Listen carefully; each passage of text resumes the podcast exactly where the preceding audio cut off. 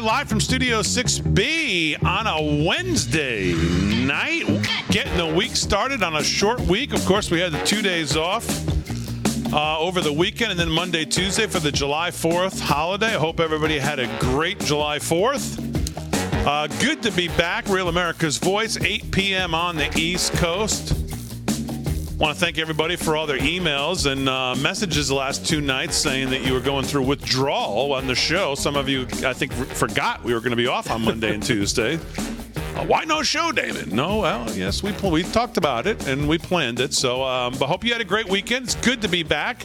Slick Rick sitting right there is going to be doing some sports. Slick Rick, how was the weekend and how are you? That weekend was good. A little somber. I had a wake to go to on Sunday night. Unfortunately, a friend had passed away, and so that always kind of puts a spin on it. But I got to watch a little fireworks in the neighborhood and had a nice time, Big D. Relaxing. Had a couple of cocktails, a couple of nice tenderloin steaks. Good stuff. Just how a 4th of July weekend should be. All right, very good. Rick Delgado, how was your 4th of July extended weekend, and how are you tonight? I am well, and the extended weekend was, very good. Had some fun. Had, like Rick, took advantage of doing some cooking out and, drink some beverages you don't normally drink, like, something with the tequila in it, maybe a little Coke, stuff like that. Just have a good time. I'm good. I'm on to what you're doing already. I'm already on to what you're doing. I don't know what you're talking about. I know exactly what you're doing. Oh, boy. I'm on to you here. If you didn't sweating. I feel like I'm sweating, like just sitting here in this air conditioner. If you had an 8-ball on your bingo card at the White House, raise your hands over the weekend. No, I don't think many of you did. Although it's really not that. I guess you could say it's not all that unsurprising. So, oh man, a couple things about what does Jean-Pierre have to say? A couple things about this. Number one, how in the hell did they let this get out? And not surprised. How did this get out? Well, if this just tells you they're really, it's Biden's time might be coming to a quick end here. This might be another sign. The fact that this actually got out. Number one, number two, all of the dissertations we're getting, and then Politico tonight as well. We may never know. We may never know. We already know. That would be like find some hooker in the Clinton administration in there wandering around. Hey, we have no idea what she's here for. What are you talking about? We never know. We already know. Even Jill Biden knows. If you watch that video, and I'm sure many people have seen it now, and there's actually a screen grab from that video that people are posting, and you see Jill Biden, she is pissed off. Why? Because she knows what's going on behind her. She knows, and she can't do a damn thing about it because stupid next to her is just like, there's the smartest guy I know. Awesome. I saw that video. I don't know. I don't know specifically about that video. But you know what's insane about that video? But this whole thing is... Yeah, well, the story itself is insane. But people, as soon as they saw that video, they went, he just did a bump. Like, bump? Like, what's a bump? Like, how do you do a bump? Like, how does that happen? But people in the know that, this is... You're kind of doing this. I guess I don't know. I've never done cocaine. I've drank a lot of Coke, but I never did cocaine. Yeah. So I don't know how you actually do that. Yeah, we would not be the experts. At least on, well, Slick Rick, I'm not sure. Yeah, no. Not sure. Are you out of your mind? Absolutely never. Yeah, he's more of an H-Train kind of guy. I have nothing. This is not the show to go to if you want experts on doing 8-ball hits or whatever. But I did see that video as well, and I've just whatever. I have no idea. It looks like his left hand goes through his hair, but then his right hand does come up and gives a little But you can see, again, when you see the video, you see Jill Biden is already pissed. She knows what's going on. She knows what he's up to.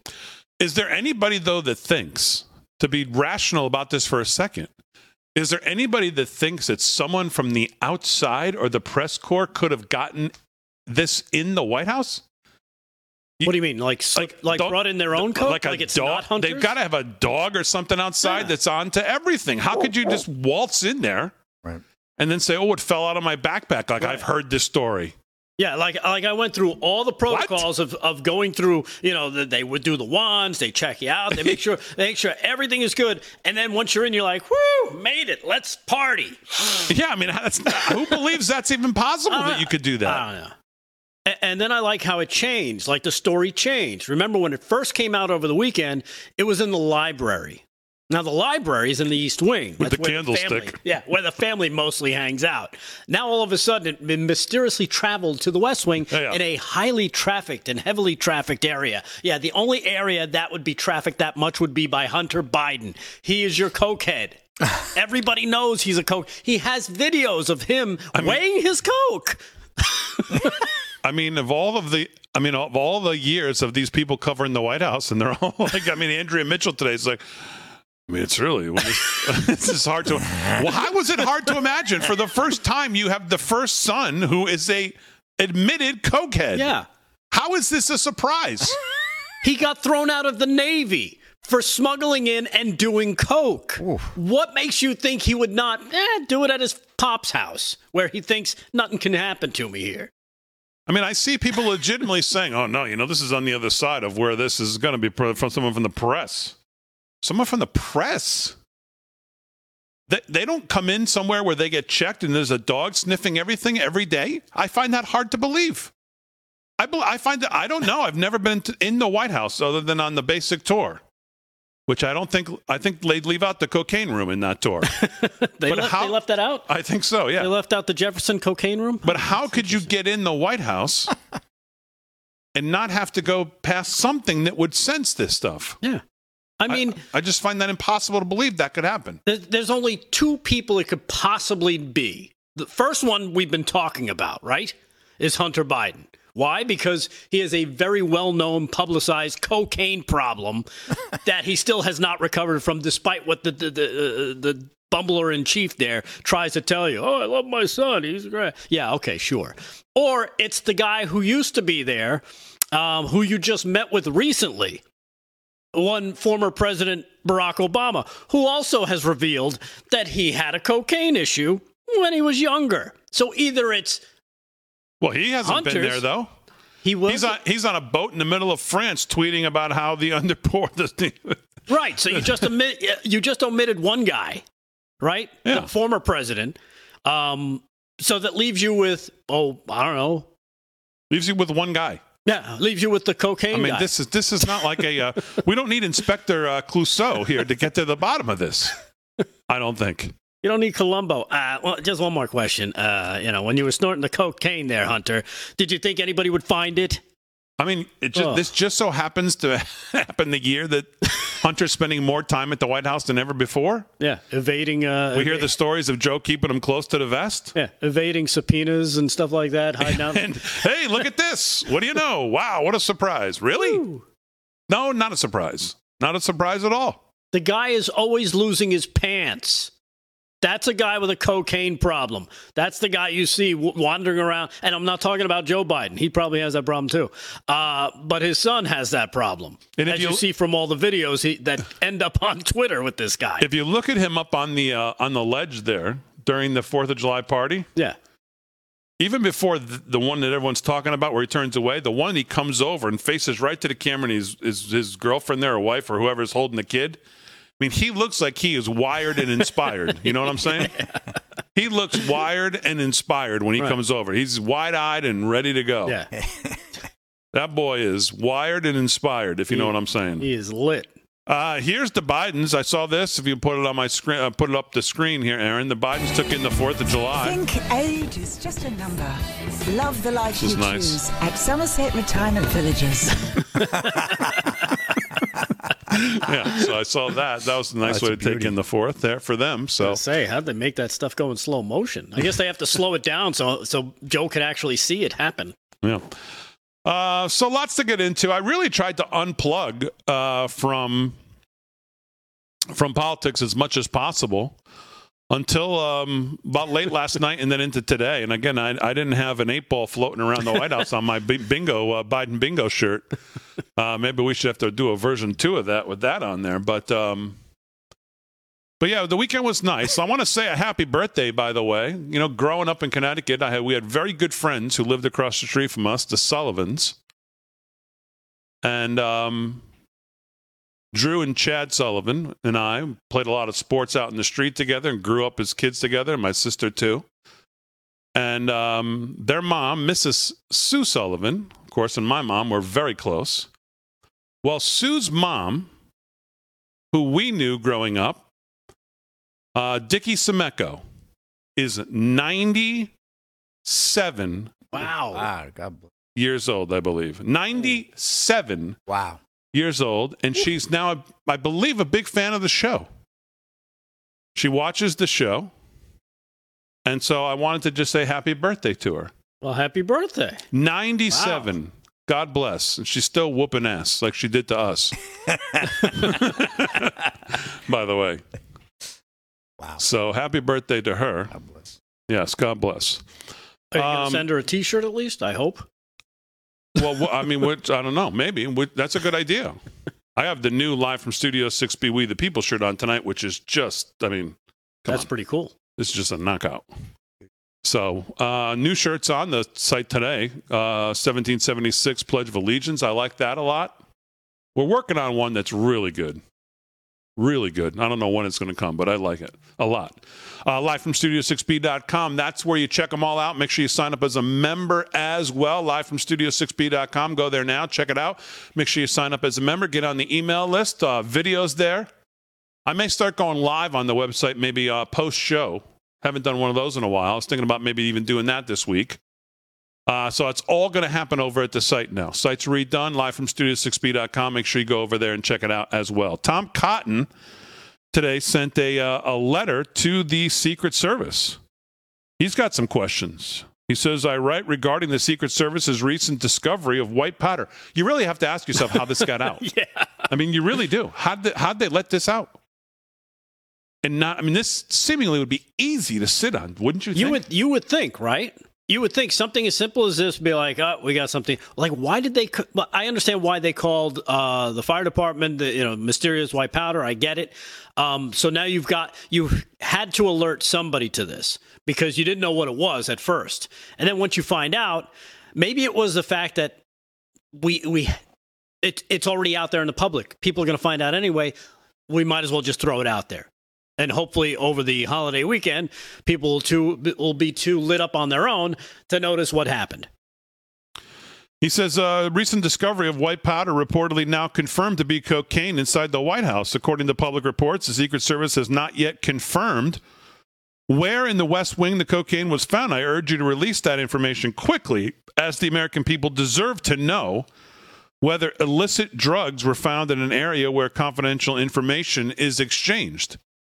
I mean, the American people are pretty much aware that they're pouring over the border, which they don't seem to have much worry about, the Bidens, that is, and Mayorkas and everybody. So I don't know why anyone think they'd have, pouring into the White House seemingly like they are as well.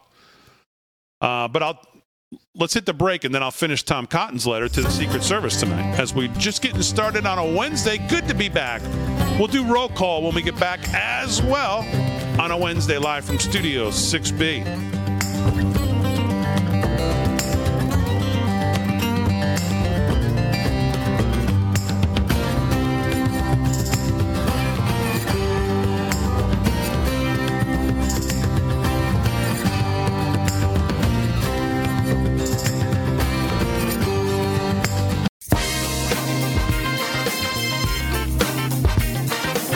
right, 17 past the hour, live from Studio 6B, and of course, live from Studio6B.com. That's the place to go to sign up. A bunch of you are doing it right now. We're going to go for a record sign-up night tonight.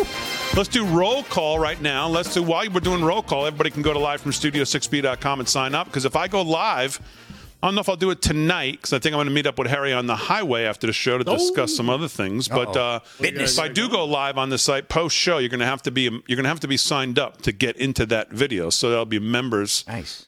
People who have signed up at the site. So make sure you do that tonight. Go over there, live from Studio6B.com. So back to Tom Cotton. Slick's going to do sports here in a second. Delgado's going to do news. Aaron and Fran holding it down as always. Glad to be back after a couple days off. We'll do roll call right now. Tell us where you're watching from. We'll watch the chat right now. I see some South Dakota coming in, Hamilton, Ohio, Kentucky, Utah, Palmyra, Tennessee. Maine. Let us know. I'd like to know where people are watching as well, too. Is it just on Getter? Are you watching on Dish? Are you watching on Samsung TV Plus? I'd like to know that as well, if it's not too much typing for you. Let us know where you're watching, too. Tom Cotton says, if the White House complex is not secure, which is just to my point, how do we think that someone's just going to waltz in there? Congress needs to know the details as well as your plan to correct any security flaws. Please answer the following questions as soon as possible, but in any event, no later than 5 p.m. on Friday, July 14th. Further, please contact my staff to arrange a briefing. Question number one, who has access to the White House complex without passing through any security screening? Please provide a complete list of all such individuals. Well, I bet the family doesn't. That'd be number one. Number two, who has access to the White House complex while subject to lesser security screening requirements than the most complete screening required of individuals accessing the West Wing? Well, I'll bet the family does. Please provide a complete list of all such individuals who are not subject to a complete screening every time they come in. The Secret Service's annual report for FY 2022 notes the Secret Service personnel screening K-9 program. Hey, look at that. Hey. Screens approximately 10 million visitors to the exterior of the White House each year. How many visitors to the interior of the White House are screened by the Secret Service K-9s each year? Well, I'll bet every person who comes through there has got to be screened by a K-9 somewhere before they get inside. Mm-hmm. But I'll bet the family's not every time they go in and out. Please provide a description of the circumstances under which the Secret Service chose not to K-9 screen West Wing visitors. I'll bet the answer is that they did, actually. That's why it's not a visitor. In the past 5 years, how often has the Secret Service encountered illegal drugs at the White House complex? That's a good one. Because I can't, I mean, do you ever remember hearing about this? No, and I think it was I think it was Glenn Beck who said he goes, I don't think I've ever had to report that cocaine has been found at the White House. No, I never. Think so. They're usually very good about hiding that stuff. Yep. How often were these drugs detected during security screenings, and how often were these drugs encountered inside secure areas? Question number 5, Section 3056A of Title 18 U.S. Code provides a member of the United States Secret Service uniform division with the authority to make arrests without warrant for any offense against the United States committed in their presence or for any felony under the laws of the United States if they have reasonable grounds to believe that the person to be arrested has committed or is committing such felony. Illegally possessing cocaine is a crime under federal law. If the Secret Service discovers the identity of the individual who brought illicit cocaine into the White House complex, will they make an arrest under this provision? Great question. How often does the Secret Service audit its security procedures for the White House complex and adjust those procedures to correct potential flaws? Please provide details regarding the most complete audit. Tom Cotton, ranking member, subcommittee on criminal justice and counterterrorism. And I think those are 6 good questions. Yeah, definitely. And I think those are 6 questions he asked because he knows that the people that are going to fall under each one of those as an answer of no would be the family. And those will be the only people who are going to fall under those questions as a no. Because everybody else is going to go through all that every time they enter. Right. And what's interesting is you already hear from the, I think it was the Secret Service, because it was such a highly trafficked area. It's doubtful we're going to find out who did this. Yeah, it's doubtful you're going to find out who actually did this because you're not going to look. We know what's going to happen. We already know it's not a secret. You just say it out loud. Just say, look, it was somebody. We can't tell you who it was because then they'll get in trouble and we'll look stupid. And we don't want to look stupid. And they told us if we tell everybody who it was, we're gonna lose our jobs. So we can't tell anybody. So you got to deal with it. You got to take another one. We don't want to drop another plea agreement. Right. Exactly. Oh, boy. All right, let's do some sports. We'll get back to this. Sports is brought to you by our friend Mike Lindell. Our teacher promo is over as of yesterday. So I want to thank everybody who partake in that, and I want to thank everybody for supporting Mike Lindell. And free merch is on the way. Those who came in the last week, most of them were done last night. The rest will be done tonight, probably over the next couple of days, and it'll all get out to you. So, and then we'll see if there's any stragglers left or anyone that hasn't gotten anything. If your email got lost in the mail or in spam or whatever, we'll get those worked out as well. And then we'll kick something up probably later on in the year as we head into the last part of the year. Again, we'll do something else. So, Slick Rick Sports is brought to you by Mike Lindell and MyPillow. Use our code LFS6B anyways when you shop there. It's still great stuff. Still gets you a great discount. What's going on, Slick? Well, we got a full run of rodeo recaps tonight, Big D. A lot of rodeos finished up with the long weekend last night, so we're going to do the Slick Rick Rodeo recap tonight, starting with the St. Paul Rodeo. This is the St. Paul Rodeo Arena in St. Paul, Oregon. Here we go. All-around cowboy Jordan Ketcher, $2,034 on tie-down roping and team roping. Bareback, the winner, Cole Reiner, the great Cole Reiner, 88 points on Sankey Pro Rodeo and Phenom Genetics Mustard for $12,486 payout. Steer Wrestling, second round, we had a tie. Joshua Hefner, no relations to Hugh, and Dalton Massey, 4 seconds flat, 39.06. Team Roping, second round, tie. Luke Brown and Hunter Koch, as well as Nelson Wyatt and Chase Tryon, 4.2 seconds. Saddle Bronx, Stu Wright, 91.5 points on Sankey Pro Rodeos and Phenom Genetics Black Tie, another 12,620. Tie down roping in the second round, Marcos Costa, 7.7 seconds. Barrel Racing, the winner was Taryn Lee, 17.13 tenths, $10,686. Bull Riding, Braden Richardson, 90.5 points. Good score on Big Stone Rodeo INC's Mr. Clean, $12,450. Total payout, $440,702 buckaroos. Good money on that rodeo, Big D, in St. Paul, Oregon. And Joey Chestnut wins again. Defends title at Nathan's 4th of July hot dog eating contest. Boy, I sat there watching my Cincinnati Reds say goodnight to the Nats. And while they were doing that in the early afternoon, I was watching for Joey. There was long, there was lightning on Long Island and Brooklyn area, and sure enough, it was about a 2-hour delay, but Simon Kenner, Breitbart, reporting, ladies and gentlemen, we have a winner. Please put your hands together for Joey Jaws Chestnut, who defied a ring delay Tuesday and chewed his way to another win at Nathan's famous 4th of July hot dog eating contest. He led the crowded field gathered at Coney Island in the New York City borough of Brooklyn by chomping through 62 franks and buns in 10 minutes to emerge victorious once again. AP reports Chestnut showed the way to a clean plate to runner-up Jeffrey Esper and the rest of an international field of 15 competitive eaters by double digits to clinch his 16th title. Esper of Oxford, Massachusetts, managed to ingest 49 hot dogs and buns. I mean, not even close. Not even close. I mean, this is not even a competition. Yeah. Joey Chestnut, 62 dogs, and he not only did he blaze through that, he blazed through some jackass who came up there to try to mess with him. He took him down too, some protester, some one of these, whatever. Yeah, well, Big D, I think next year I'm going to go with you, man. You haven't seen a guy eat so fast. We got to get Christie in there. He's the only one who's going to give him a run for his money. That's a donut eating contest, yeah. And don't forget the women. Mickey Sudo forced down 39.5 hot dogs and buns to collect her 9th mustard belt. Congratulations to that young lady. Did you see him put this guy in a headlock? I did. Oh, man. It didn't even stop. It didn't even interrupt him eating the dogs. That's how good Joey Chestnut is. Was that from last year's contest? Yeah, I thought that was like... No, this year too.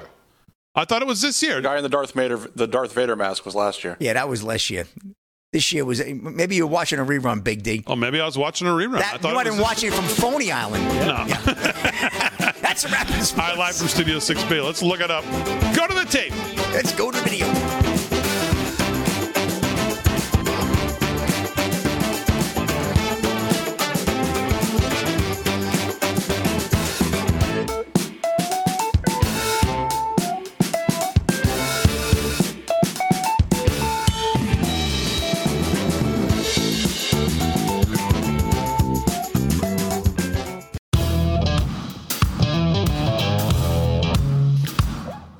All right, 30 minutes past the hour, live from Studio 6B on a Wednesday. Good to be back after a couple of days off for the 4th of July holiday and the weekend, of course. Everybody got a little time down. Nice to kind of unpack a little bit from politics. Jumped back in last night late, and today, lots going on, lots to talk about.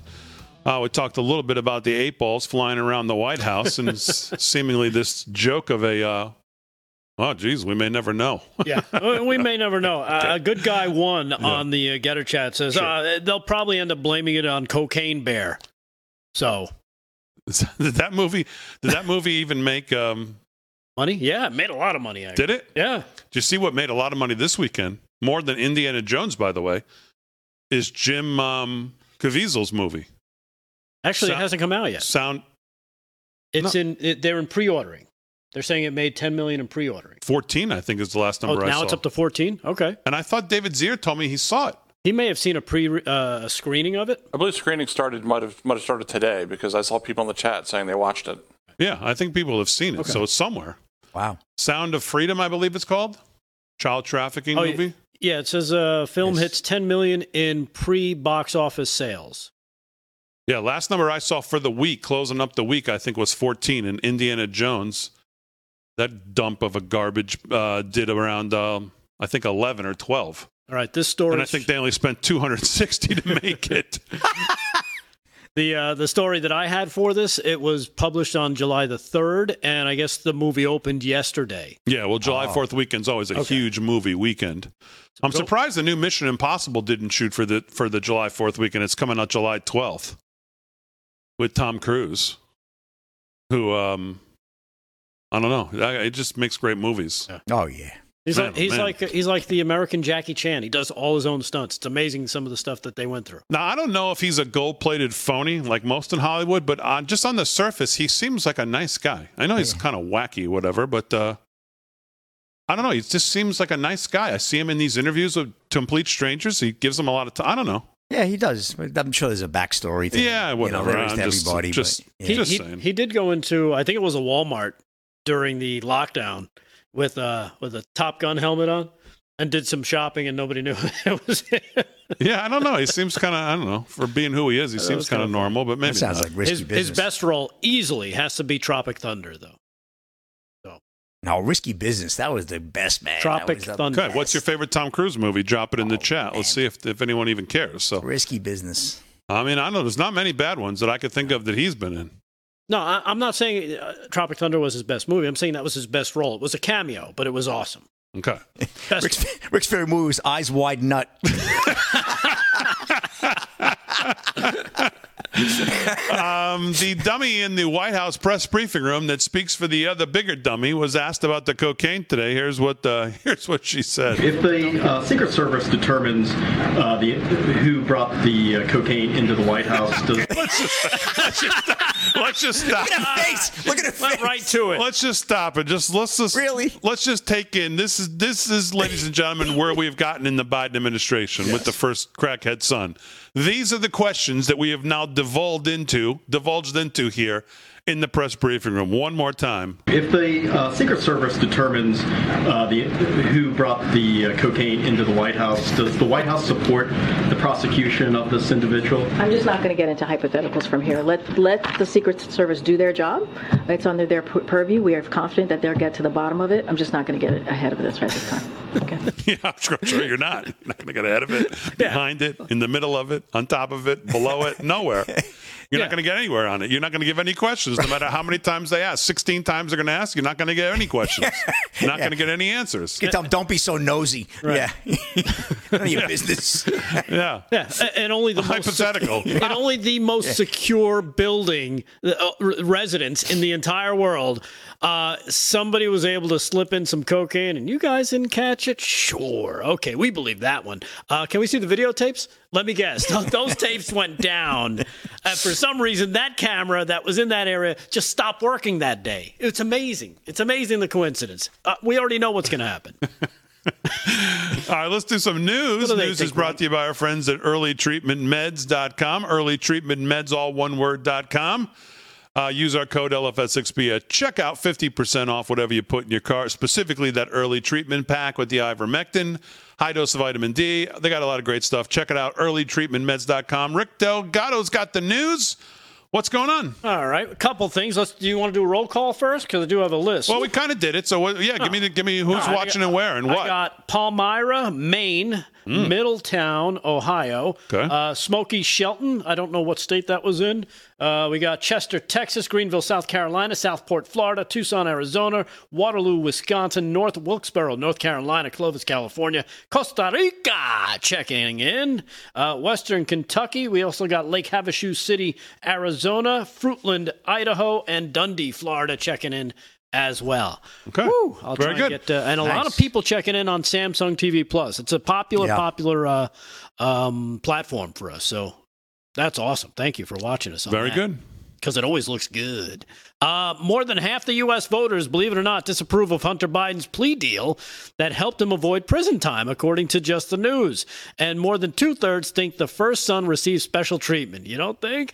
From a new poll that was just released earlier today, the Rasmussen Reports survey found that 55% of likely U.S. voters disapproved of Hunter Biden's plea deal involving tax and gun crimes, including 41% who strongly disapprove. Just over 1/3 of voters, 37%, approve of the deal. I don't know who those 37% are. Oh, those are probably all the Biden voters.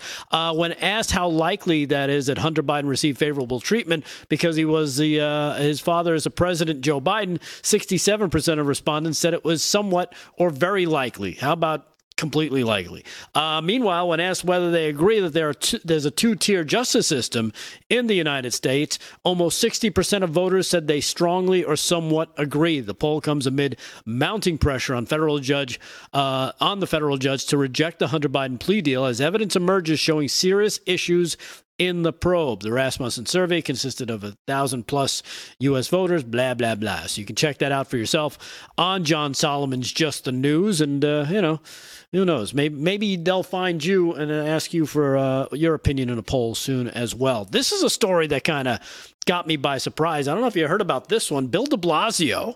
Remember him? Oh, yeah. The greatest mayor of nowhere. He wondered if marrying a self-identified lesbian was a time bomb ticking in his marriage. Yes, this comes as the former New York City mayor, Bill de Blasio, and his wife, Shirlene McRae, announced that they're getting separated after nearly 30 years of marriage. Just tonight. Yeah. In an interview with the New York Times, the couple cited de Blasio's ill-fated 2020 presidential campaign and 7-year tenure as mayor. Basically, he can't do anything more for me, so I better cut him loose. Yeah, that's exactly right. This whole thing doesn't work for us because there's no higher office that he could possibly run for. He couldn't get elected dog catcher in New York City, so it doesn't work anymore. It was all about politics, and de Blasio noted that he had some initial doubts about the pairing, given that McRae once publicly identified herself as a lesbian. For the guy who took a chance on a woman who was an out lesbian and wrote an article called "I Am a Lesbian," sure, that could be your first hint. De Blasio told the Times some problems down the line with that. Huh? Yeah, there was always a part of me that would at times say, "This is like a ticking time bomb. Is something that you're going to regret later on." So I always live with that stuff.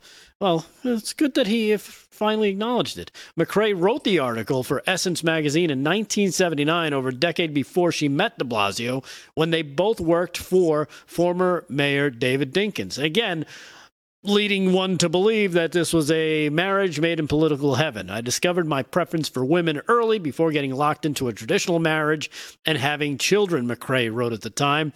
In a 2013 interview with the same magazine, McRae, by then married to de Blasio for nearly 2 decades, said she fell in love with de Blasio by putting aside the assumptions that I had to form about the form and package my love would come in.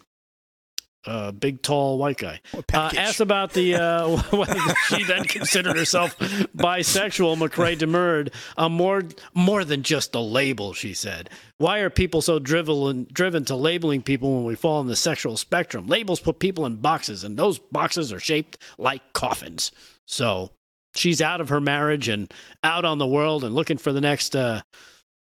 sounds like she wants to be out of the Democratic Party. Who puts people in boxes? Hello. What is she talking about? That's all they do. Yeah. Well, she's looking for the next guy to get her to the next step in her own, political aspirations. All right. Well, good luck with that. Yeah. You got time for one more? We got plenty of time. You got 4 minutes. Wife of top DOJ attorney visited the White House 28 times, the logs say. Yeah, Fatima Gross-Graves, president of the National Women's Law Center and wife of Biden-appointed U.S. Attorney for the District of Columbia, Matthew Graves, who, of course, we're now finding out, declined to have Hunter Biden prosecuted and charged in his district. Too busy going after trespassers on January 6th. Right. Visited the White House at least 28 days during the Biden administration. during the Biden administration so far, according to official records. Her visits have picked up in frequency since she first came to the Biden White House in 2021, where when she visited for 4 days. I guess she likes to sleep over. Graves visited the White House for 5 days in March of 2022, as well as 3 in September. Lady, take a hint. Go home. And 3 in December of that year, in addition to the other sporadic visits throughout the year. Records for 2023 are only available through March, but in 3 months alone, she has 10 days listed as visiting, mostly in February and March. Graves is known for her liberal activism, what a surprise, including her support of affirmative action and abortion, as she has attended numerous White House events. Conservative commentator Julie Kelly raised concern about Graves' visits to the White House. Fatima Graves seemingly has an all-access pass, raising serious ethical questions considering her husband's key role in prosecuting thousands of Trump supporters, referring to, of course, who we mentioned, the aforementioned Matthew Graves, a D.C. attorney general and key prosecutor for January 6th. I mean, the swampiness of all these people is just never-ending. It knows no end. It just knows no end. They're all intertwined, and they're all in their circles. The elites here running together. It's just, ugh. It's unbelievable. It just makes you sick. Yeah, it's insane. And what's crazy, again, is that she doesn't, like, visit for a day. For someone who lives in D.C., she stays. She stays for multiple days and doesn't go home. Yeah. It's amazing. Anyhow. So there you have it. That's the news I got for now. All right. People checking in on the email tonight. Judy says Sound of Freedom. First showing of Sound of Freedom was yesterday all around the country. Steve Bannon had Jim on this morning, I guess. Yeah, and obviously the movie's doing extremely, extremely well. I saw something in Bloomberg today. The top 4 biggest media companies, Disney, Netflix, Amazon, a couple others, their revenues over the last, I don't know if it was 10 years, I think it was 10 years, have dropped 94%. Wow. It's like one big Bud Light story over a decade for all 4 of them. They just don't understand still, and they just don't care about who their customers really are. They're trying to appease half of 1%. And the 99.9%, they just don't get. No, they still can't understand. Top Gun, the second movie. Yeah, they still can't figure that one out. All right, more sports and news coming up. Live from Studio 6B on a Wednesday. Glad you're in. Make sure you go over to live from studio6b.com right now. Make sure you sign up.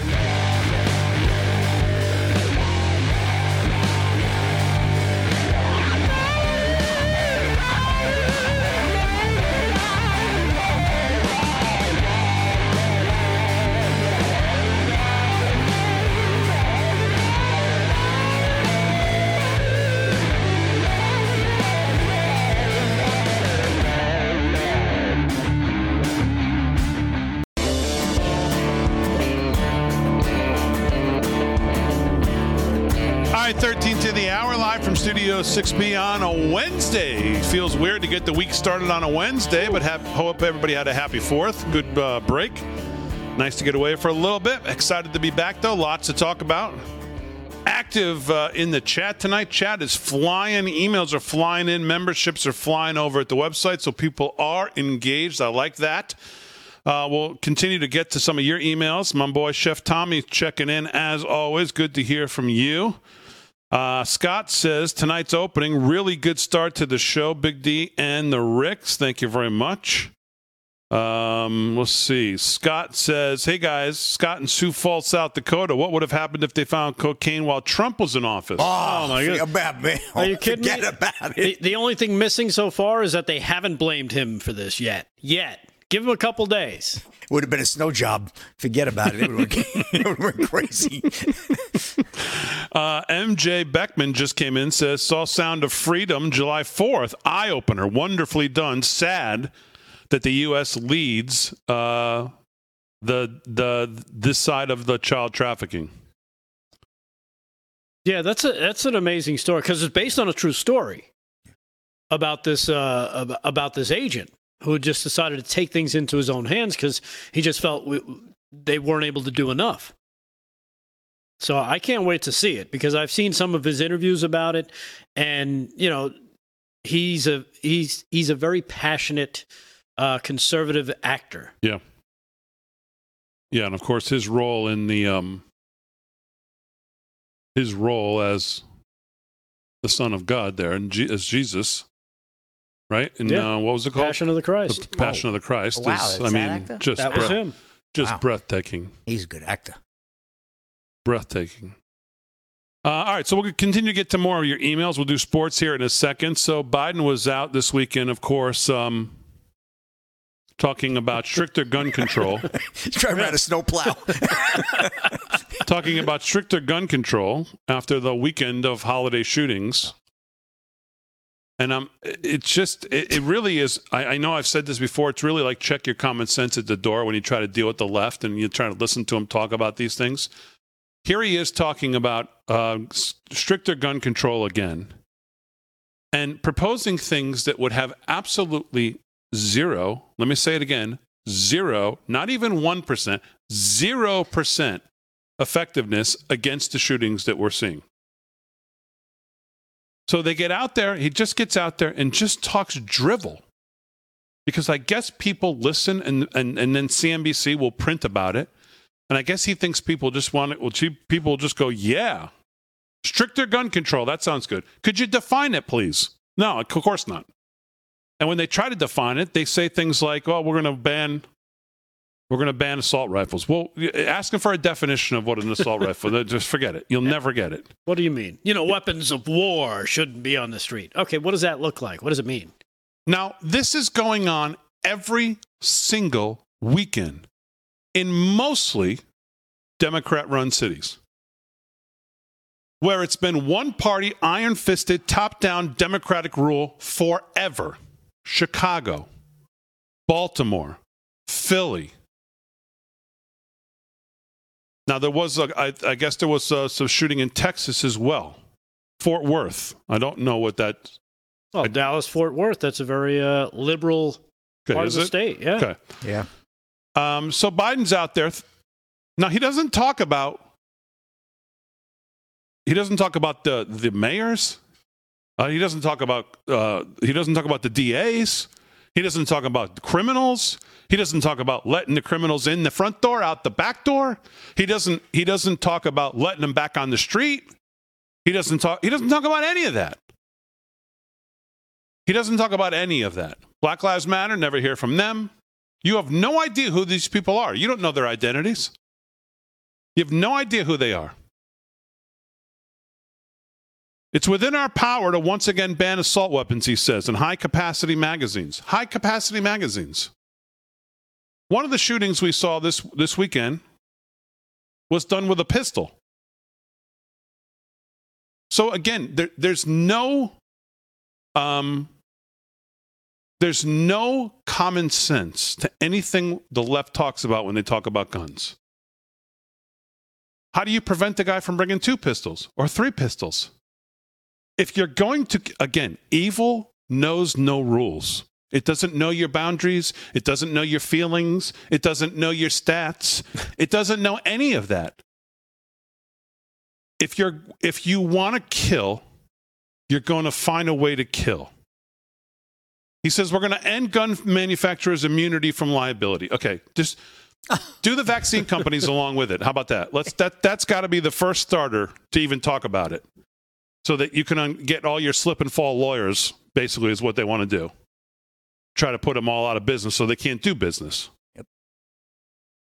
Enact universal background checks. Ladies and gentlemen, if you go to buy a gun legally today, you go through a universal background check.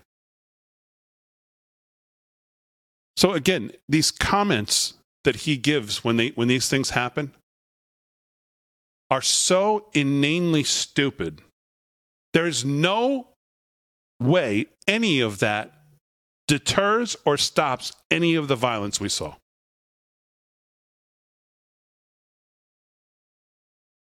Now, these kids coming from one-parent homes could stop it. He won't talk about that. Going to having some kind of choice in schools that these kids go to, he won't talk about that.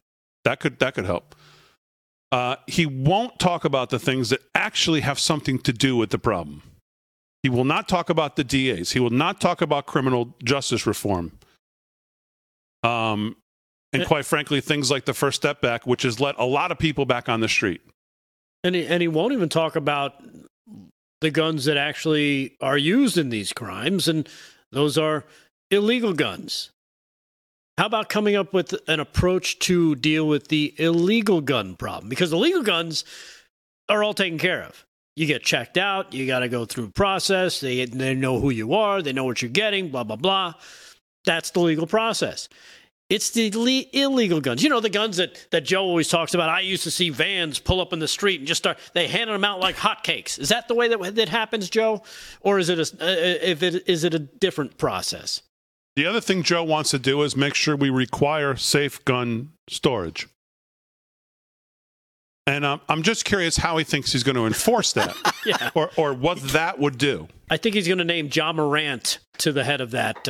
He'd be perfect. Yeah. Yeah. Or his son, maybe, yeah. who lies on the form and then dumps the gun over by a school in a trash can. Right. Yeah. Safe gun storage, you know. You know, dances around naked with it, you know, with kids around. Good. We're gonna require safe storage of guns, he says in this speech. Well, how are you going to do that exactly? How are you going to enforce that exactly? Just curious. He'll never be asked how. He just gets to go say it. Like a lot of this other stuff, he just gets to go say it. And then people who are. I saw an interview. I'll tell you, this is sad. You know that interview or that show that our friend Michael Knowles was on, and I forget what it's called. It's a hot podcast. Gets all these young girls and young guys together, and they talk about... Oh, yeah. You know that one? Yeah. So they had, like, these 4 girls on there, and they had 4 guys. And the guys were saying something about you were dating a guy, and you wanted to marry him, but he was a gun enthusiast, and he wanted to have a gun to protect your home. Would you marry him? And this girl says, well, no, I'd rather him use his fists. And the guy says, okay, so you have 3 home intruders that are coming into your house. You just had your first kid. Do you want him to? Do you want him to just have his fist, or do you want him to have a gun? She says, "Well, no. I'd still rather him just have his fist because you know they're not there to kill him." And he goes, "Really?" She goes, "Well, yeah, no. They're not going to be there to kill him. So I'd rather just use his fist." He goes, "Well, first of all, it's 3-on-1, so good luck with that." Yeah. Right. But this is the. These are the people that listen to these speeches who just drink it in and go, yeah, get rid of all the guns. And then they give interviews and they sound like that. Ooh. All right, hour 2 coming up live from Studio 6B. Lots to do in hour 2 coming up right after this.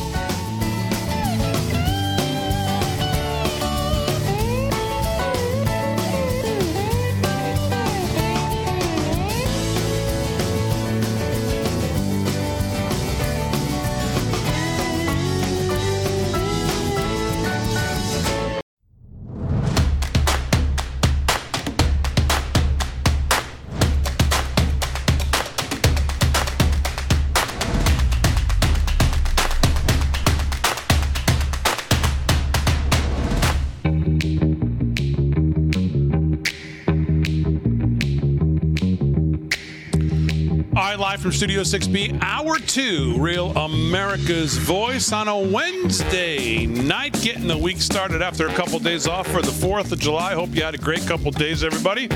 Got to spend some time outside, soaking up the... it was nice, yes. It was nice on the 4th. Yeah, it ended up being nice. Yeah, ended up being pretty nice. So get a little vitamin D, cook a couple dogs, drink a couple beers, a couple high noons. Oh, that's what I was doing, Slick Rick. I'm cooking tenderloins, baby. No dogs. Sound like I should have been invited to your house. Yeah.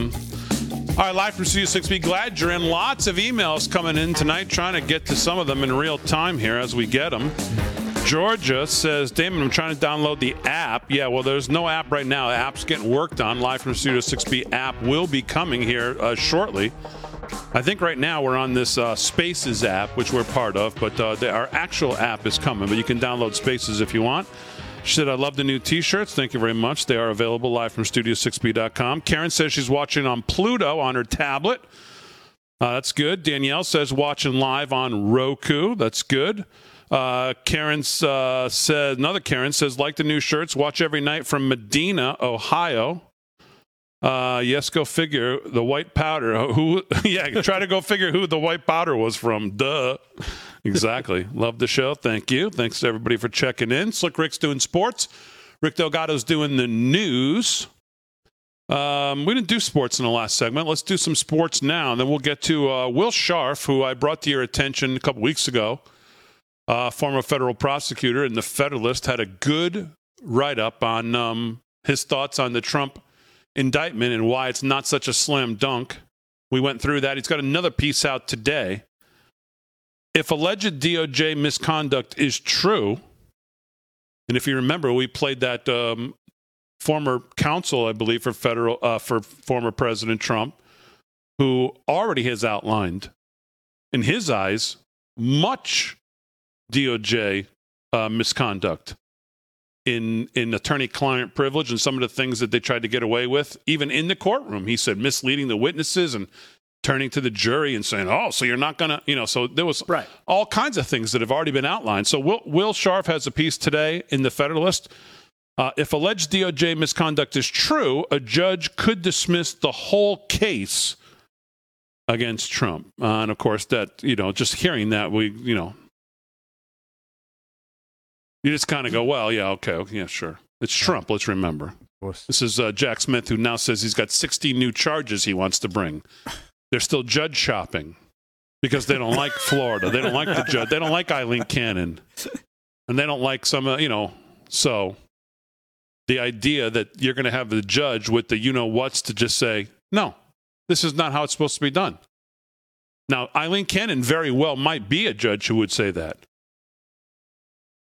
But who knows if she's going to actually see this case? I mean, I know she's supposed to, but we'll see. So I'll get to him because his take's the one you want to know about. So we'll get to that in hour two. Lots of other stuff to get to as well.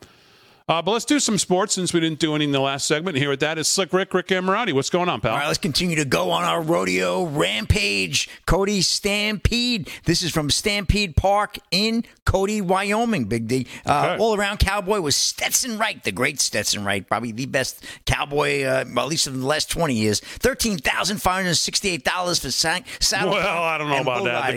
The great Joe Beaver might have something to say about that, Slick Rick. Stetson does it right. Oh, and then bareback Tim O'Connell, another great, 89 points on Frontier Rodeos. Breaking news, 98.70. Steer Wrestling, Blake Knowles, 3.9 seconds. Team Roping, Tana Tomlinson and Patrick Smith, 4.6 seconds. Saddle Bronc, Sage Newman, 89 points on Frontier Rodeos. Miss Ellie, 97.01. Tie down, King Pickett, 7.4 seconds. Barrel Racing, Paige Jones, 17.2 tenths. Bull Riding, Stetson Del Wright, 90 points on Frontier Rodeos. Poker Face, must be a Lady Gaga bull there. $10,011 total payout. 369,797 Buckaroos. Big D. Let's go to a couple of scores. Get you caught up on Major League Baseball right now. Athletics over the Tigers, 12-2 in the top of the ninth. Looks like that one's done. Phillies over the Rays, 8-4, bottom four. Marlins lead the Cardinals 8-7, bottom seven. Bottom six. Orioles over the Yankees in the Bronx, 4-2. Reds lead the Red Hot Reds, I should say, lead the Nationals 5-1. Well, they must be winning again, huh? They are hot, man. I'm telling you, the hottest team in baseball. Because the Braves are looking pretty good too. Braves are up 5-0 over the Guardians. I think the Braves are won 12 in a row. Why haven't you moved your Reds thing over there up to the desk again? Well, he's not ready to commit just yet. Yeah, hot, red hot. I'll move it to the desk eventually. Rangers over the Red Sox right now. Whoops, flip that. 4-2. Red Sox lead the Rangers in Fenway 4-2, top seven. Royals getting blanked by the Twins 3-0, top of the sixth. Boy, full slate tonight. Cubs and Brewers tied at one, bottom of the third. Brewers are a good club, too. Blue Jays and White Sox in a rain delay. Padres lead the Angels 1-0, top second. And final, earlier today, the Astros over the Rockies 6-4. I got time for a quick story or two here. Here we go. NASCAR, Shane Van Gisbergen wins Cup Series debut in downtown Chicago. Not a real big name there in NASCAR. AP report out of Chicago. When Shane Van Gisbergen got the call from Justin Marks, it reignited his interest in the NASCAR Cup Series. He studied the races, the drivers, and the cars. Turns out he's a pretty good student. Van Gisbergen won his Cup Series debut on a rainy Sunday in downtown Chicago, chasing down Justin Haley and Chase Elliott in a memorable finish to the series' first street race.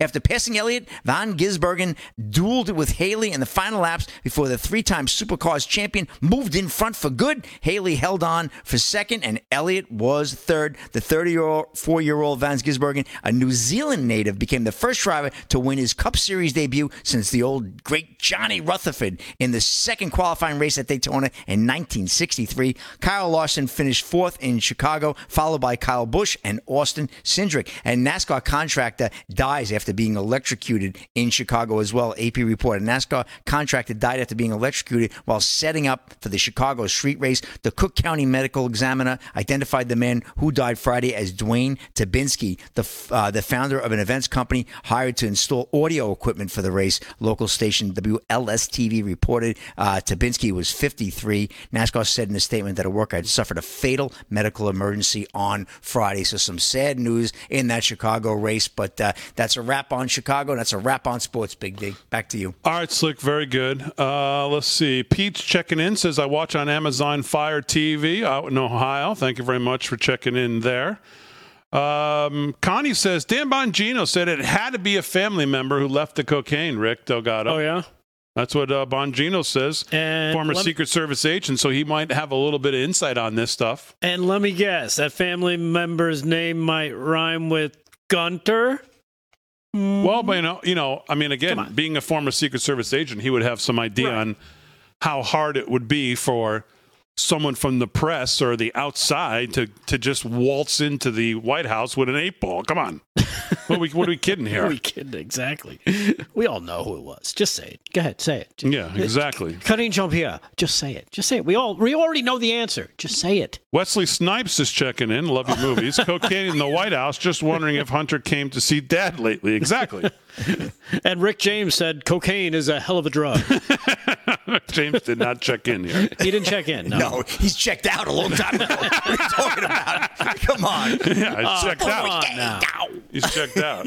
He's a super freak. He is. Checked out of the Super Freak Hotel a while ago. So, all right, let's do some news in here.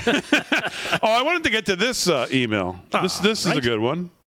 Ardith, I think is how you pronounce it. She says, when I first started watching LFS 6B several months ago, I didn't really like the show. Awesome. I'm 83 years old, and when your show came on, I would switch to something else. I don't know why, but eventually I find myself watching and not switching to something else. Now I watch the show and enjoy every exchange among the three of you and your guests. Your show continues to grow on me. Awesome. So there you go. That's it. And it only took 83 years to get you.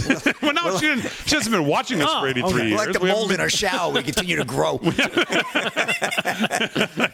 keep spreading, say, like a virus. Yes. All right, let's do the news. And here with that is Rick Delgado. News is brought to you by EarlyTreatmentMeds.com. Use our code LFS6B.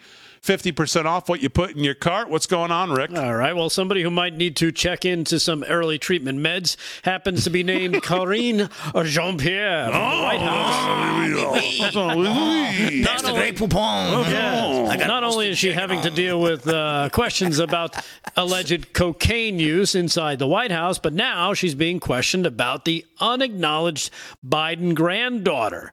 White House Press Secretary Karine Jean-Pierre shut down the reporter's question earlier today concerning President Biden's seventh grandchild, the estranged daughter of son Hunter Biden, who he has so far refused to acknowledge. White House Press Secretary also shut down the question during the daily White House briefing. She said, when asked specifically about the Saturday New York Times story that centered on the 4-year-old, Navy Joan Roberts, on whether Biden acknowledged her as a granddaughter, even though the two have not met yet. There was a story in the New York Times over the weekend about Hunter Biden's daughter in Arkansas. Does the president acknowledge this little girl as a granddaughter? The reporter asked. I don't have anything to share from here, Jean-Pierre. Quiet. Simply responded. Again, from here, she says, from where do you? Yeah. From where? Where can you go that you could share something on something? Nowhere.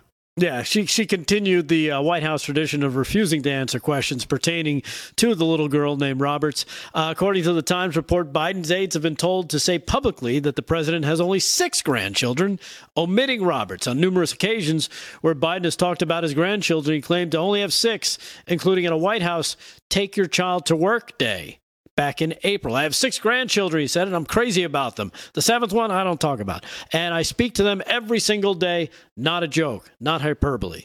Last week, Hunter settled his Arkansas child support case with Roberts' mother, Luden Alexis Roberts, ending a years-long paternity dispute. And a Thursday court filing showed Hunter agreed to give his daughter some of his paintings. Now, you know what? I saw this when it was reported over the weekend. I'm like, paintings? This is a bad deal because his paintings suck and they're really not worth anything unless you're a foreign dignitary who wants to buy influence. I don't see a 4-year-old having that kind of influence just yet. And the mother of the child agreed to withdraw her counterclaim to change her child's last name to Biden, which is a good move because, as we can see, that name is going to be mud if it isn't already very soon. So... that one, the latest coming from the White House. You want to hear some other fun stuff? Sure, of course you do. The CDC has given guidance to trans people chest-feeding kids accused of failing to consider the possible health risks. In an answer that could have been done in 2 words, saying you can't, the Center for Disease Control and Prevention's official website published advice for trans and non-binary individuals seeking guidance on how to chest-feed their infants. In sections, In sections of the major health institutes, guidance for breastfeeding, it contained information for those who have had breasts removed in gender reassignment surgeries or for biological men taking hormones on how to feed their newborn children. Again, it can be answered very simply with 2 words, you can't. All right, 13 to the hour, live from Studio 6B. More news. We'll get to Will Scharf and The Federalist today. When we get back right after this, make sure you go to live from Studio6B.com right now. Make sure you sign up.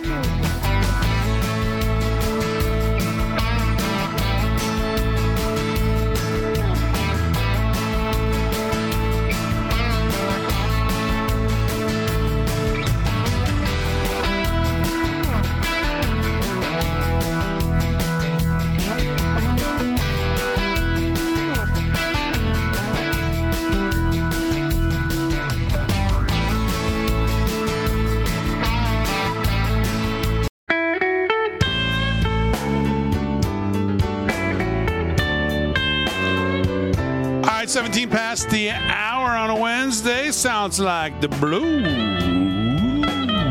which means I want to talk to you about our friends at Birch Gold.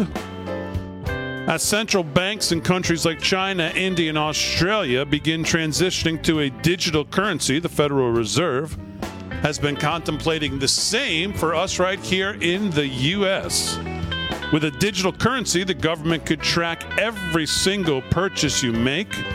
Officials could even prohibit you from purchasing certain products or even easily freeze or seize part of or all of your money. These are some of the reasons concerned Americans reach out to Birch Gold Group. They want to have a physical asset that's independent from the U.S. dollar. Gold held tax-sheltered in a retirement account, well, that would foot the bill. Learn if gold is right for you. Text America to 989898, and our friends at Birch Gold will send you a free information kit on gold.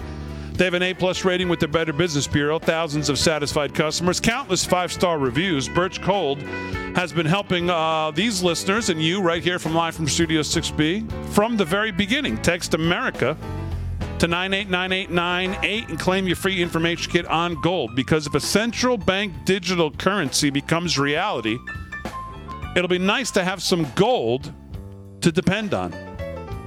Text America to 989898. Do it today. All right, 18 past the hour, live from Studio 6B. Let's do some news.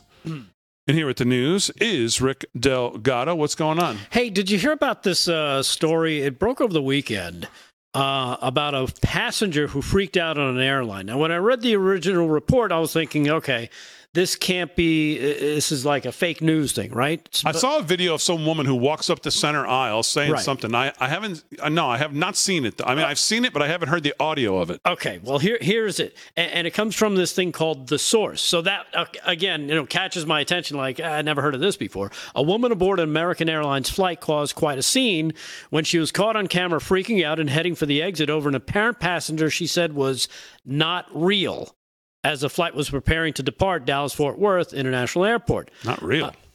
Not real. I'm telling you, I'm getting the F off this plane. There's a reason why I'm getting the F off, and everyone can either believe it or they cannot believe it. The woman yells as she paces in front of the plane, paces to the front of the plane, I should say, according to the footage caught and circulating on TikTok. I don't give two whats, but I'm telling you right now that mother effer is not real. She then points to the rear of the plane, prompting other passengers to turn around to get a glimpse of the source of her concern.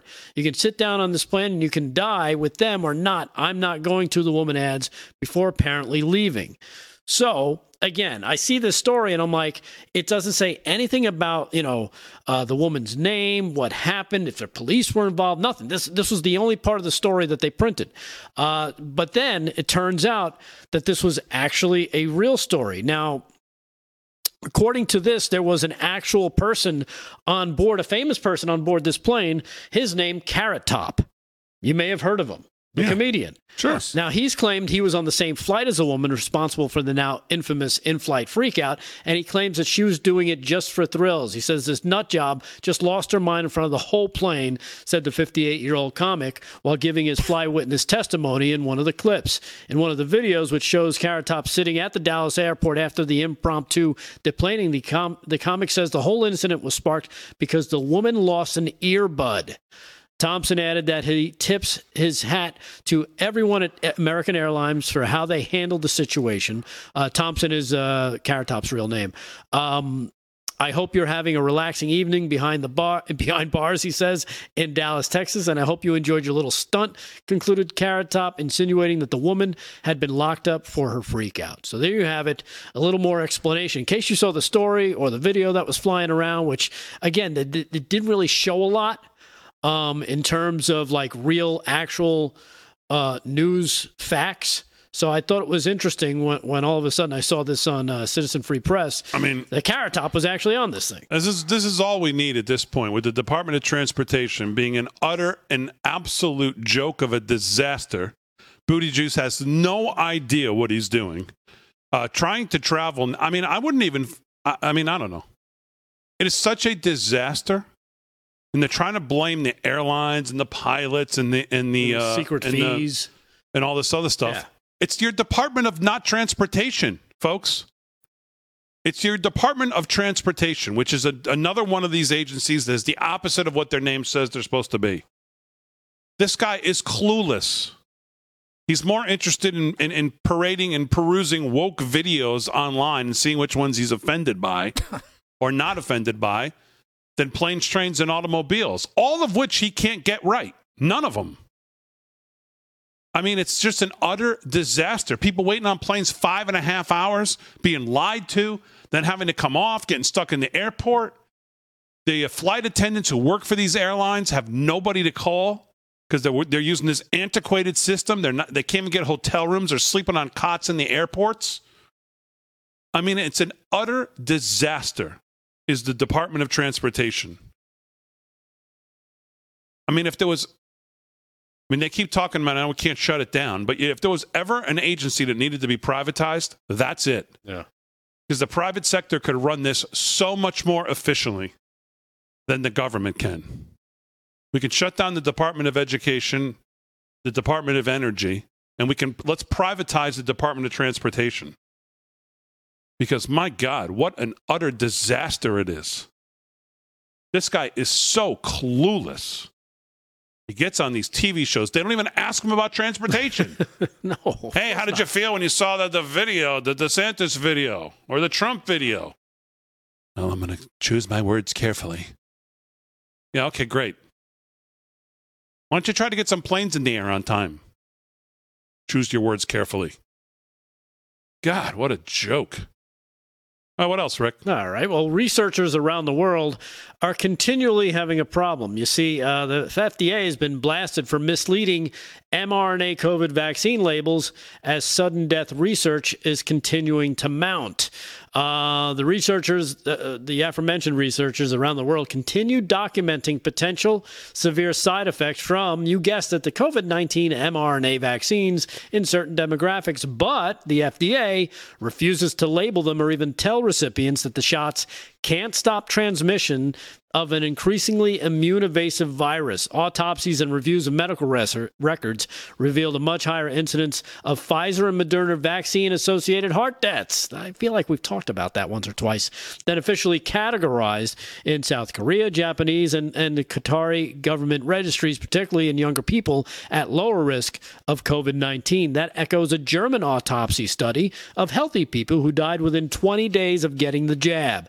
The FDA-funded study in the Journal of American Medical Association Pediatrics on May 22nd also found a safety signal for myocarditis and pericarditis, forms of serious heart inflammation following vaccination in 12 to 17-year-olds. It's based on a near real-time monitoring using commercial claim databases for more than 3 million children aged 5 to 17 who took the Pfizer vaccine. 3 weeks earlier, the Nature Journal of NPJ Vaccines published a Taiwanese study that found an even much higher risk of all forms of retinal vascular occlusion, visual impairment among vaccinated populations, both 12 weeks and 2 years later, with no disparity between the brand or the dose among those mRNA vaccines. So you've got all these studies coming out showing that the vaccines could be very damaging, and yet the FDA continues to not let anyone know, or at least put it on the label itself to tell recipients that these things can be harmful to your health. And I saw the big study out of Cleveland Clinic, I believe it was, that was now peer-reviewed and published, saying definitively now, the more shots you got, the higher your risk of catching COVID was. So if you got 4 shots, 5 shots, 6 shots, you had a 6 times more chance of getting it than someone who got 0 shots. Yeah, you probably got diagnosed with getting COVID at least 6 or 7 times, and like, oh, how did that happen? That now peer-reviewed and published from the Cleveland Clinic. All right, live from Studio 6B, we'll get to Will Scharf next, right after this.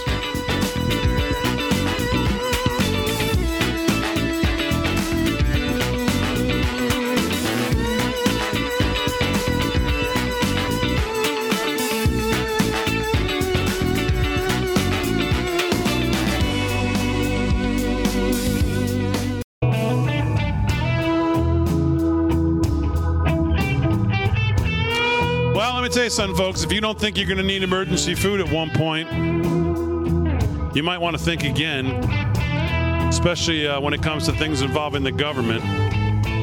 Government recently revealed the truth about the coming food shortages. According to the USDA, fully 1/3 of America's annually planted crops won't be harvested this season. Severe droughts, fertilizer shortages wipe them out. That means food is going to get scarce and it's going to get expensive. Is your family prepared for that? If not, well, now's the time to stock up on emergency food from My Patriot Supply, and you'll get it at discount prices. Go to preparewithrav.com, and you'll save big on each 4-week emergency food kit you need for your family. You get breakfast, lunch, dinners, drinks, snacks that'll keep everybody going strong. And the best of it all, it's delicious food. Your whole family will love it. Act now. Save big on each 4-week kit that you'll need. Go to preparewithrav.com. All one word, preparewithrav.com. And you'll get free shipping as well. What could be easier than that? Listen, you'll never forgive yourself if you let your family suffer. Don't be put in that position. Go to preparewithrav.com right now. Preparewithrav.com. All right, 31 past the hour, live from Studio 6B. Will Scharf today. If alleged DOJ misconduct is true, a judge could dismiss the whole Trump case. The conduct claimed is perhaps unprecedented and certainly flagrant. If proven true, the judge would be well within her rights to consider a dismissal. He says, lost in the breathless headlines over the indictment of President Donald Trump for alleged violations of the Espionage Act is a story that deserves much more attention than it has received thus far. The allegation that a senior official at the Department of Justice attempted to shake down Trump's co-defendant's lawyer.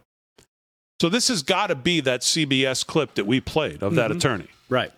It is a scandal in the making that could result in the investigation of senior DOJ officials, which should lead to public congressional hearings, and that might even result in the entire case against Trump being dismissed.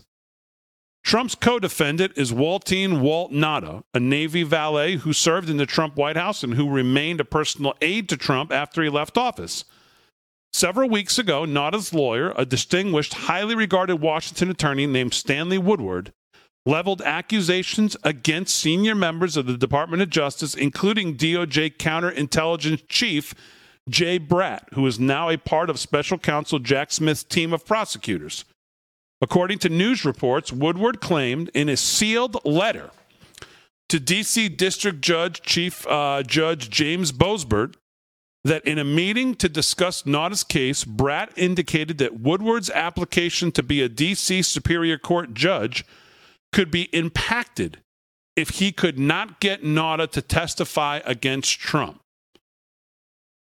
If true, I see no reason why Woodward would make such a threat up, and especially no reason why Woodward would risk his career by making such a representation to a federal judge. Bratt's alleged misconduct could result in heavy sanctions and is a potential grounds for dismissal of the entire case against Nata and Trump. Depending on what exactly was said, Bratt could even face criminal prosecution himself. In cases of flagrant prosecutorial misconduct, courts have the discretion to dismiss indictments altogether. If Woodward's claims are proven, U.S. District Judge Eileen Cannon would be well within her rights to consider a dismissal here. The conduct claimed is perhaps unprecedented and certainly flagrant, amounting to nothing less than an effort by a high-ranking DOJ official to deprive a defendant of his Sixth Amendment right to counsel through inappropriate and potentially unlawful acts. At the very least, Trump and Nata deserve answers. Courts routinely allow discovery by the defense in cases of alleged prosecutorial misconduct, including depositions and requests for documents and communications, in order to determine the scope, breadth, and effects of any misconduct that may have occurred. The defense team in this case should seek testimony from Bratt to get to the bottom of what he said and why. As importantly, defense counsel should also seek to subpoena any communications between Bratt and others in DOJ and the White House relating to Woodward's judgeship application and Bratt's approach to Woodward more generally.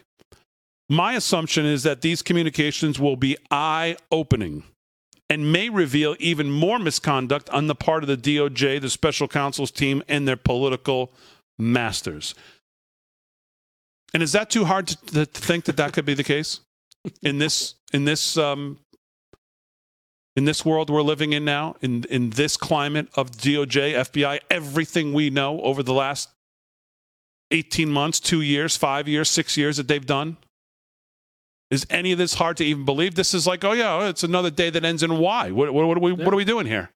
Yeah, exactly. When you think about how they've gone out of their way to prosecute attorneys and try to make sure that Trump can't have attorneys, and then the ones that he has, they try and prosecute so he can't have attorneys. It's the most insane thing you've ever seen.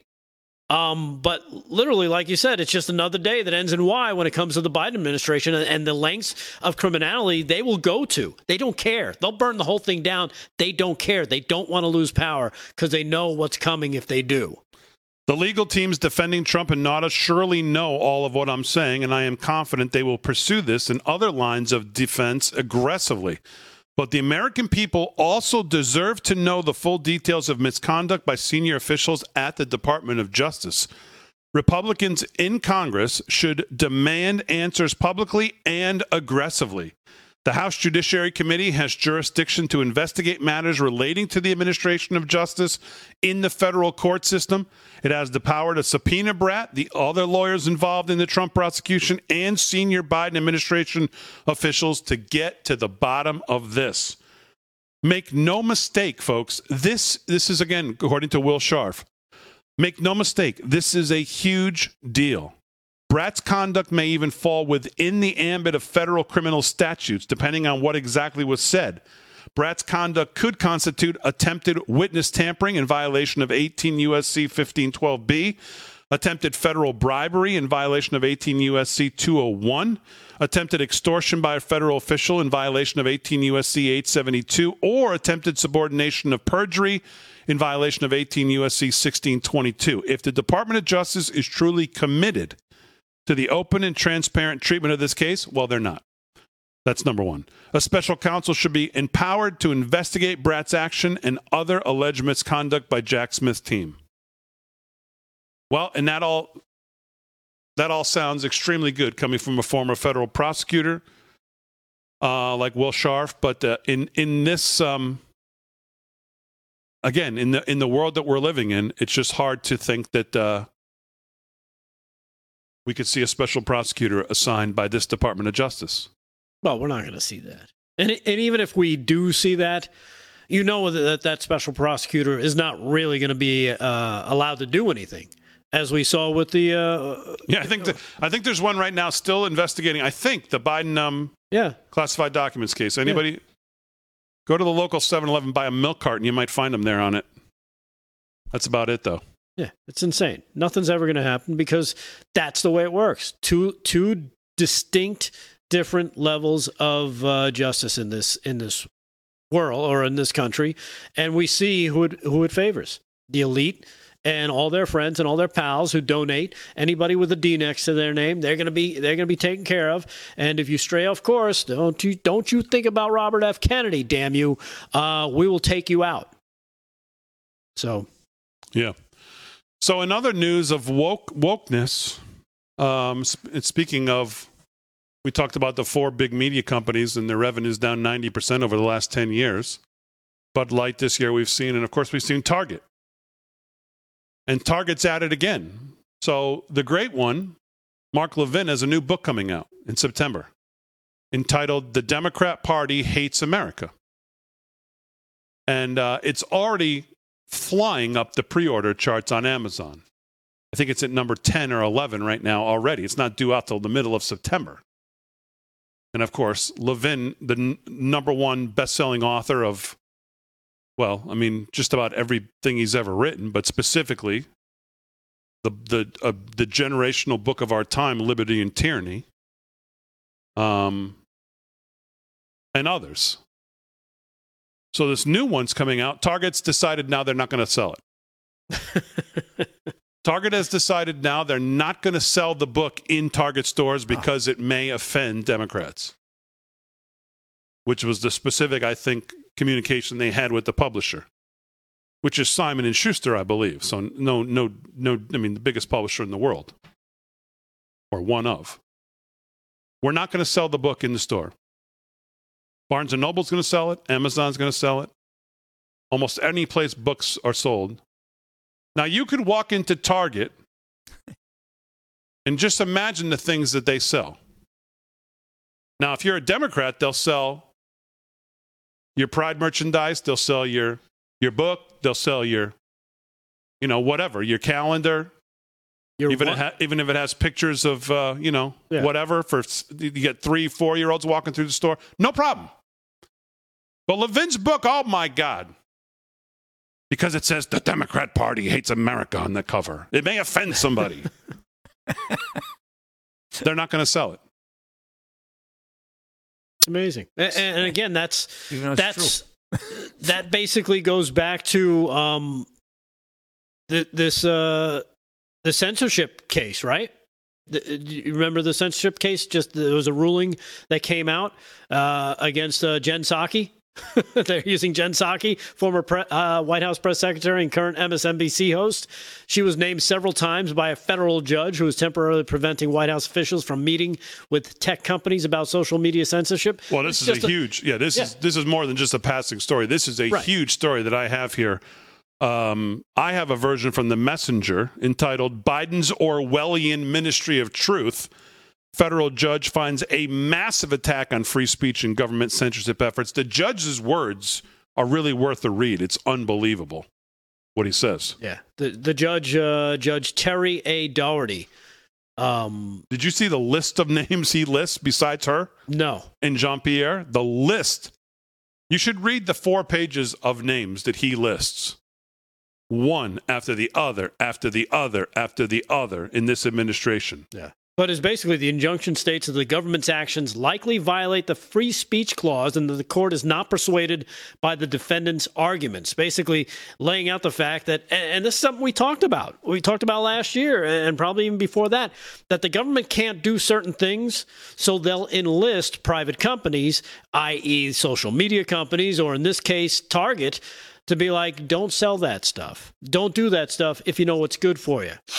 You know what I mean? We'll make you take care of us, we'll take care of you kind of thing. We can't shut them down, but we know you can. And you want to do that for us. So when this legislation comes up, it doesn't get lost and it doesn't mess up your business. Because we don't want that to happen. You don't want that to happen, right? It's the old mafia tactic.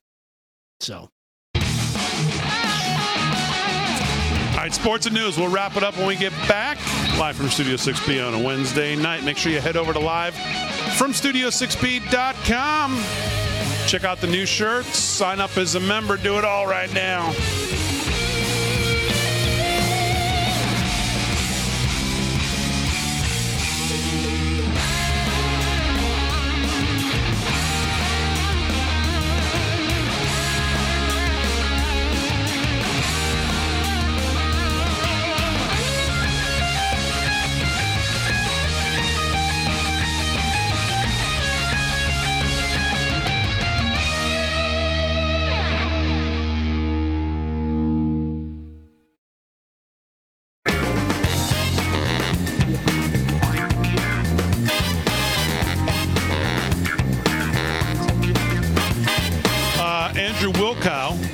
Majority, we're right, they're wrong. That's the end of the story. I love that. Yeah. Says we're one step away from having a dead hooker in the White House. Who's to say we haven't even crossed that one yet? Come on, we just haven't heard about it. And Jim Garrity over at NR says, in just a laughable update, hilarious update to the main story about this cocaine.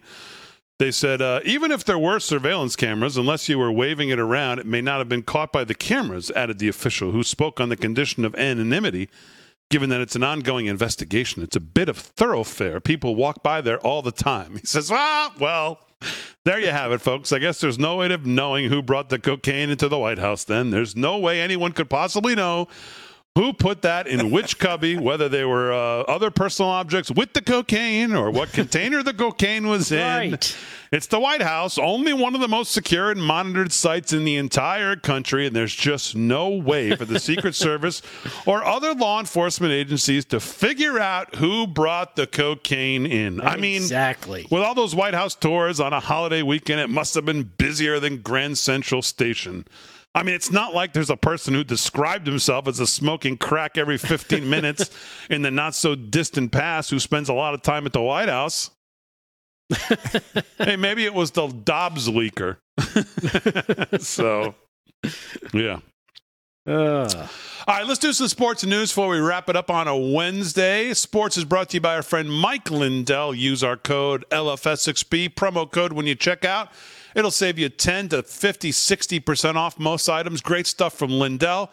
Use our code LFS6B when you shop there. We do appreciate when you use it. Slick Rick, what's going on? All right, one more roll to the rodeo. Big D, the world's oldest rodeo. The Prescott Rodeo Grounds in Prescott, Arizona. And the all-around cowboy was Trevor Hale, 47-36, tie-down roping and team roping. Bareback winner Cole Reiner, 88.5 points on Pass the Hat. Steer wrestling second round winner Tyler Wagaspack, 4.7 seconds. Let's see, team roping, second round, Tanner Baldwin and Tanner Luttrell, 6.1 seconds. Saddle bronc, Brody Kress, 88 points on Kristen Vold Rodeo's I'm a B. Tie down roping, second round, Calais Nobrega, 8.4 seconds. Barrel racing, Andrea Busby took it in the second round, 17.34 tenths. Steer roping, we had steer roping in this one. Third round, Brian Garr, 10.6 seconds flat. Bull riding, T. Parker, 90 and a half points on Kristen Vold Rodeo's Easy Sid. Total payout on this rodeo, $310,669. Well, Wimbledon underway over the weekend. Here we go. And Just Stop Oil activists stormed the court at Wimbledon. This is Dylan Gwynn of Breitbart. Second round action at Wimbledon was halted Wednesday after environmental activists from the group Just Stop Oil stormed the court and spilled orange confetti on the grass. Boy, the boos from the crowd. The English, they can't stand these protests. And moving along, Carlos Alcaraz takes care of business in the Wimbledon opener. This is ESPN News Services London, and just his third Wimbledon tournament, Carlos Alcaraz is already one of the main men to beat. The top-seeded Spanish player hasn't been past the fourth round at the All England Club. Well, he looked good today. He beat Jeremy Chardy 6-0, 6-2, and 7-5 on court one. And of course, top seed female Iga Swiatek. She headlines Wimbledon Day 3 with her match winner. She beat Sarah Sorribes-Tormo 6-2, 6-0 earlier today. And of course, the great Novak Djokovic and Francis Tiafoe victorious at Wimbledon as well. Novak looking good. He won 6-3, 7-6, 7-5 to move into the third round. So Wimbledon heating up. We'll keep track of that all week. Big D. And well, that's all I can get to in this one. LPGA, I'll have a great story about a woman who's pregnant. She's about pretty well into it, about 30 weeks pregnant. She's going to be playing in the LPGA tournament coming up this weekend. I'll get to that tomorrow night. Big D, that's a wrap in sports. Back to you. All right, very good. Thanks, Slick Rick. Sports is brought to you by Mike Lindell and MyPillow. Let's do news. News is brought to you by Early Treatment Meds. What's going on, Rick Delgado? All right. Well, in keeping with being an American-hating president, Joe Biden, of course, South Dakota's Kristi Noem administration applying for that 2024 Mount Rushmore fireworks permit in the wake of the Biden administration continually denying permit applications for the last 3 years, including this year. The South Dakota Department of Tourism submitted its application for special use for next year already, requesting a 2024 Mount Rushmore fireworks celebration, which occurred once during the former President Donald Trump's administration. According to a press release from the governor's office, the Noem administration submitted the request to the National Park Service. This request follows 3 years of denials in a row from the National Park Service under Biden's leadership. Yeah, well, she's got plenty of time to work on these things because she certainly is not standing with the South Dakota landowners against this eminent domain disaster that's going on in South Dakota about carbon capture, and that she seemingly has no interest in standing up for the people who live in that state. And I really can't figure out why, but we don't have time to get into it tonight. But this is why she has time to work on that, because she seemingly, that's not on her radar. So we'll get into that maybe tomorrow night, but that's a huge problem. If you can't get Republican governors, specifically her there, to oppose the green energy scam deal, then I'm not sure what we're going to do in these other states. Right. Yeah, good point. Hey, I know you're probably a big fan of Ben and Jerry, because let's face it, who isn't? Like just about everyone.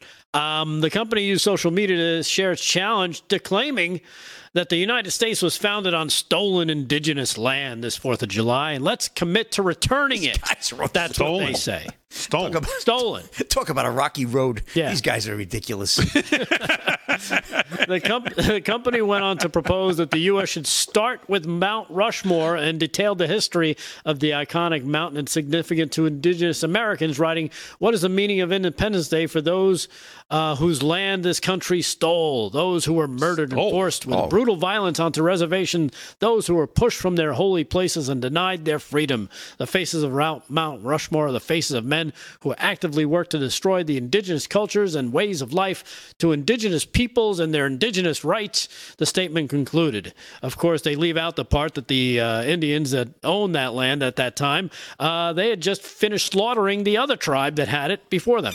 The message received a torrent of mixed responses, with many calling for boycotts of the brand in a move mirroring the aftermath of Bud Light's recent disastrous partnership with trans dude Dylan Mulvaney. Yes, I said dude. I'm not changing my stance on that for anyone. One critic called the ice cream brand the Bud Light of ice cream, tweeting, "But seriously now, close shop, or better yet, donate your business and everything you own to these lands that rightfully belong to the indigenous people. Apologize to them and return the continent to your ancestors that when they came from. Do it now." Ben and Jerry's. What? Did you hear Joe Rogan talk about Dylan Mulvaney this past week? Oh yeah, he went crazy. Talk about a vicious takedown. What did he say? Oh, you just got to listen to it. All right, I'll look for it.